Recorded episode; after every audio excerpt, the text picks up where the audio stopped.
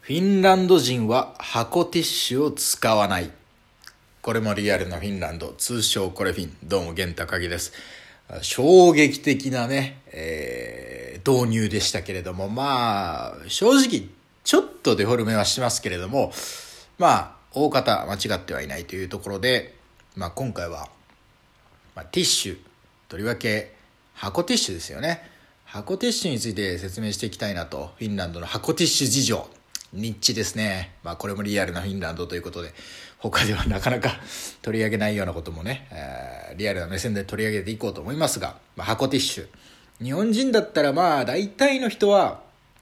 家にもう常備してありますよね。まあ、たまにこう貧乏学生とかそういうちょっと節約したいななんて人は、ま、トイレットペーパーを代用したりとかティッシュ代わりにね使ったりなんて人もいるかもしれませんがまあまあほぼ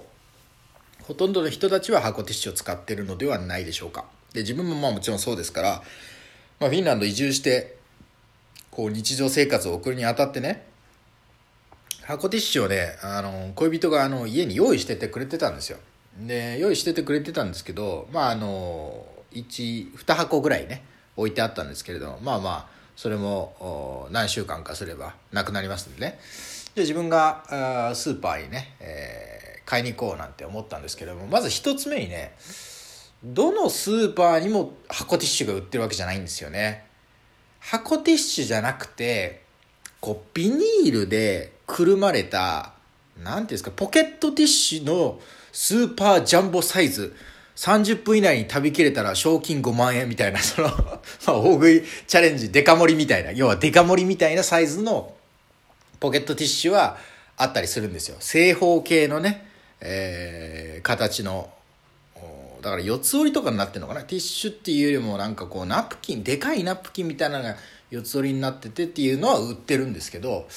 まあ、それはやっぱちょっと使いづらいんですよね、まあ、サイズとか紙の厚さとかあとはその一回開けちゃったら全部そのティッシュが側面が全部出てるみたいなね。まあ非常にあの慣れ親しんでるスタイルではないのでまあ、箱ティッシュが欲しいんですけれどもそもそも、えー、スーパーによっては箱ティッシュの取り扱いがなかったりするんですよね。あの特にドイツ系のスーパーでリドルっていう安いところがあるんですよ。もう商品が安いんですけど、そこは割と商品が厳選されてて安いってことになってるんで、そういうちょっと豊富な品揃えって感じではないもんですから、売ってないんですね。箱ティッシュが。で、じゃあ、箱ティッシュが売ってるようなスーパーに行って、買おうとした時にですね、まあ、その値段に驚いたわけですよ。まずそもそも箱ティッシュがあったとしても、日本みたいにあの5箱セットとかで売ってないんですよね。1箱ずつ売ってるんですよ。まあ、コンビニの まあ、ティッシュ販売みたいな感じですよね。箱ティッシュ。花セレブとか、ああいう感じで、1箱ぐらいずつ売ってる。でも別に大きさは、花セレブみたいな、ああいうでかいやつじゃなくて、普通の5個1セットみたいな、のの1個みたいな。だから、180とか200枚組ですかね。まあ普通のサイズですよ、日本で見る。あれが1つずつ売ってるんですけど、その値段が、まあ、ユーロで、だいたい1.8ユーロなんですよ。で、1今、1ユーロが126円ぐらいなんですね。だから、1.8ユーロっていうともう200円超えなんですよ。1箱。1箱200円超え。日本だったら、本当に下手したらセールで5箱200円とか、まあ、言っても3、400円ぐらいで買えるじゃないですか。400円だったらちょっと高いなって気もしますよね。で、まあ、高いんですよ。で、まあ、とはいえね、あの、まあまあ、使うからと思って買ったんですけど、やっぱり言うてもすぐなくなるわけですよね。まあ、何週間かすれば。で、そうするとやっぱりちょっと、もったいないなという気がしてきたんですよね。もったいないなという気がしてきたんで、なんかこうちょっとガム捨てる時にティッシュ取ってパッとくるんでみたいなこともやってたんですけどちょっとそういうのをためらうようになってきたんですね。ちょっと節約したいなというところで。でなんでそもそも、えー、箱ティッシュがないんだろうと。でそういうさっき言ったビニールでくるまれたデカポケットティッシュみたいなのもあるんですけどフィンランド人は別にそれもあんま使ってないんですよ普段。フィンランド人が普段家でティッシュ的に使ってるのって、キッチンペーパーなんですね。キッチンペーパーで鼻を噛んだりとかをするんですよ。で別に日本でもそんなことがなくもないと思いますけど、まあやっぱティッシュでやりたいじゃないですか。鼻も痛くなっちゃうし、あの、で、でもフィンランド人的には、まあ、これはもちろんね、自分の恋人の意見を参照してるんで、全てのフィンランド人ではないですよ。本当に、あの、半径5メートルの話をしてますからね。フィンランドに移住したものの、全員のアンケートを取って取材したわけじゃなくて、もう身近な人の意見と様子を参照してるんで、半径5メートルの意見なんで、まあ、そういうつもりで聞いていただきたいんですけれども、そのキッチンタオルを、キッチンペーパーを、で鼻をかむってなった時に、鼻が痛いじゃないですか。で、鼻が痛くても赤くなっちゃうまでキッチンペーパーで行くんですよ。で、それで、もうキッチンペーパーだと鼻が赤くなっちゃって痛くなっちゃって嫌だわとなったら、ティッシュを使うんですよ。だから、そもそもティッシュっていうのが普段使いのものじゃないんですよ。まあ、つまり具体的に言うと、ティッシュ、箱ティッシュとかそういうものって、その恋人曰くですけど、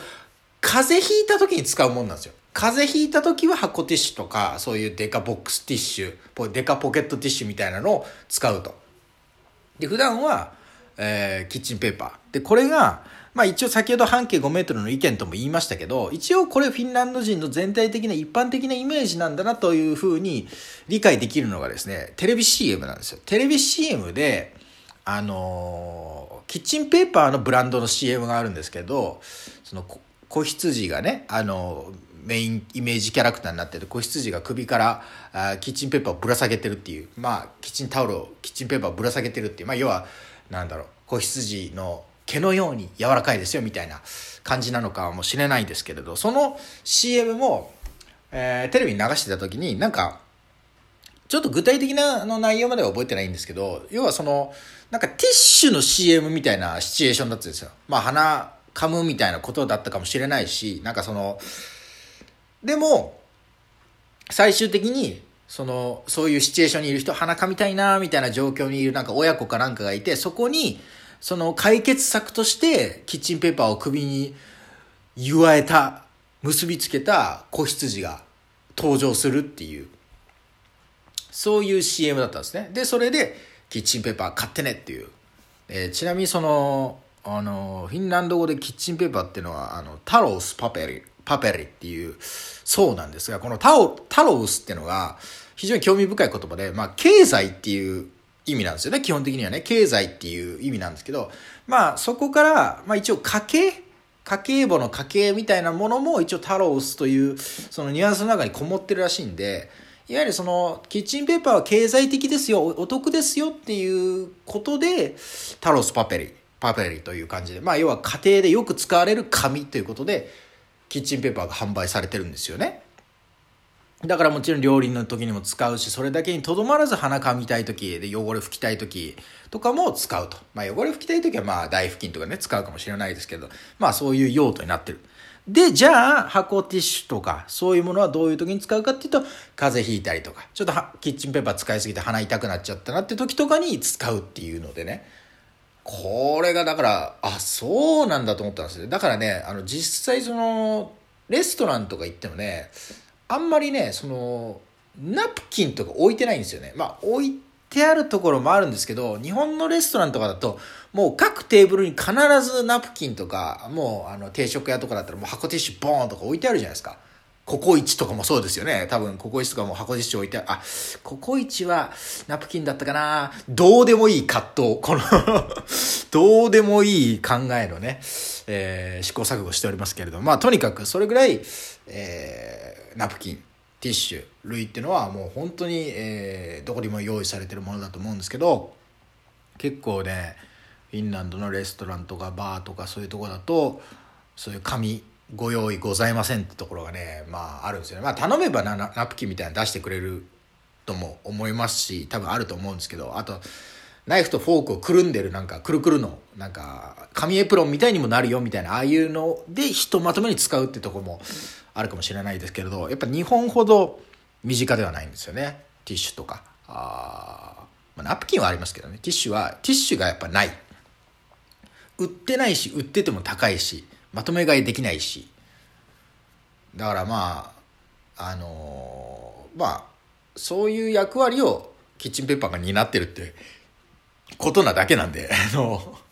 そうかそうかと思ってキッチンペーパー買えばいいんですけど、でもなかなかこう、箱ティッシュだったらね、あの、空間にポンと置いといてもいいけど、キッチンペーパーをなんかテーブルとかリビングとかにボンと置いとくのも どうかなと思うんでね、いちいちキッチンまで行って、その紙を使わなきゃいけないって部分もあるんでね。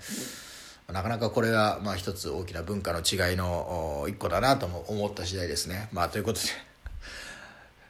箱ティッシュの話で、えー、10分ほどやらせていただきましたけれどもね。あこれも私が移住して発見したリアルな情報の一つでございます、えー、日本からね意外と、あのー、ティッシュなんていらないかなと思うかもしれないですけれど場所もあのスーツケースとかね持ってく時に場所も取るしと思うんですけれどももしどうしても、えー、そういう話せるみたいなのが欲しいって思うんだったら一応買ってきて大切にね本当に大切に使っていくっていうのはありかもしれないというお話でございました。えー、国が変わればねいろいろ文化も変わるということでフィンランドでは箱ティッシュは風邪の時に使われると。まあ一応これはあの恋人団ですのでねえー、全体の相違かは分かりませんが、まあ、テレビ CM ではあそういうキッチンペーパーがティッシュ代わりに使われている映像もありましたので、まあ、そんなこともあるんじゃないかなというお話でございました。はい。ということで、また次回、えー、なんかね、テーマ別の発見があったらあお届けしたいなと思っております。えー、感想とかね、えー、メッセージとかね、ありましたら、あのお便りフォームが、あのラジオトークにはありますので、えー、お送りいただければと思います。Spotify とか iTunes の Apple